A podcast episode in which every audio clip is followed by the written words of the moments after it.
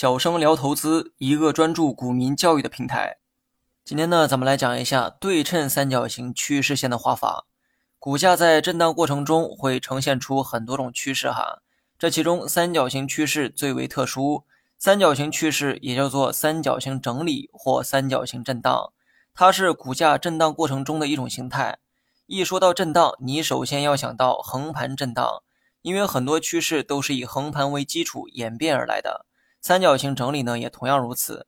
横盘震荡过程中，股价会上下波动，波动过程中每一个高点和低点都在一条水平线上，类似于股价在一根管道中上下波动。而三角形震荡则有些不同，同样是上下波动，每一个波动的高点会逐渐走低，而每一个波段的低点会逐渐走高。把这种趋势用线条绘制出来，就类似于三角的形状。光听我讲啊，可能很难理解哈。建议大家直接参考文稿中的图片，图一就是三角形整理的形态。我呢可以用一句话来形容该形态，那就是股价开始震荡，而振幅逐渐收窄。那么这个过程就形成了三角形整理。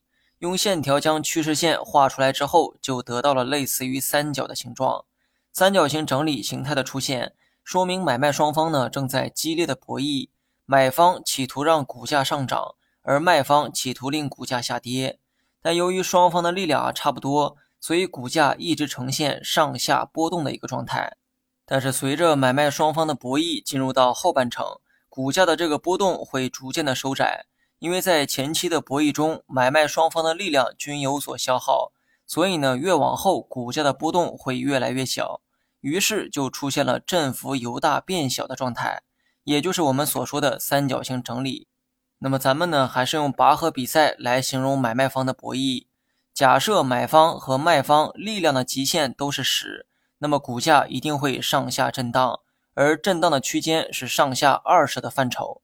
但随着买卖双方博弈时间的拉长，双方力量的极限会有所下降。如果说这个数值啊是八，那么股价震荡的区间会变成上下十六的范畴。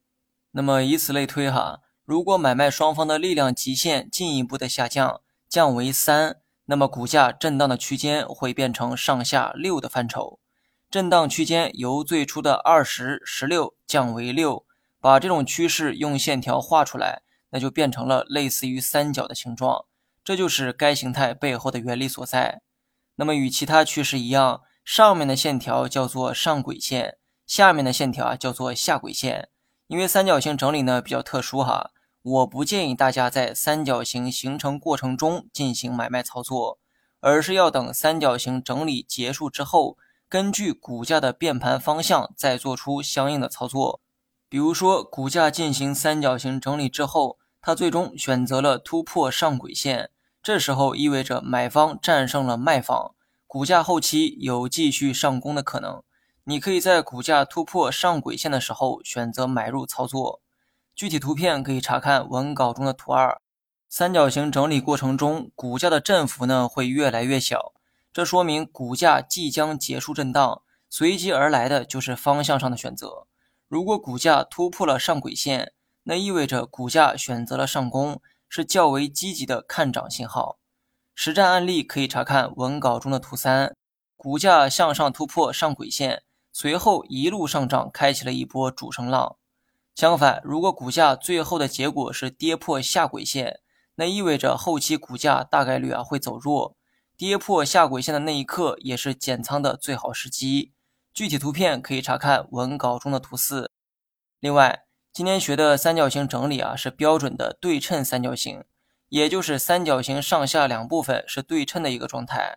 除了对称三角形之外，还有不对称的上升和下降三角形，那么关于这些，咱们下期再聊。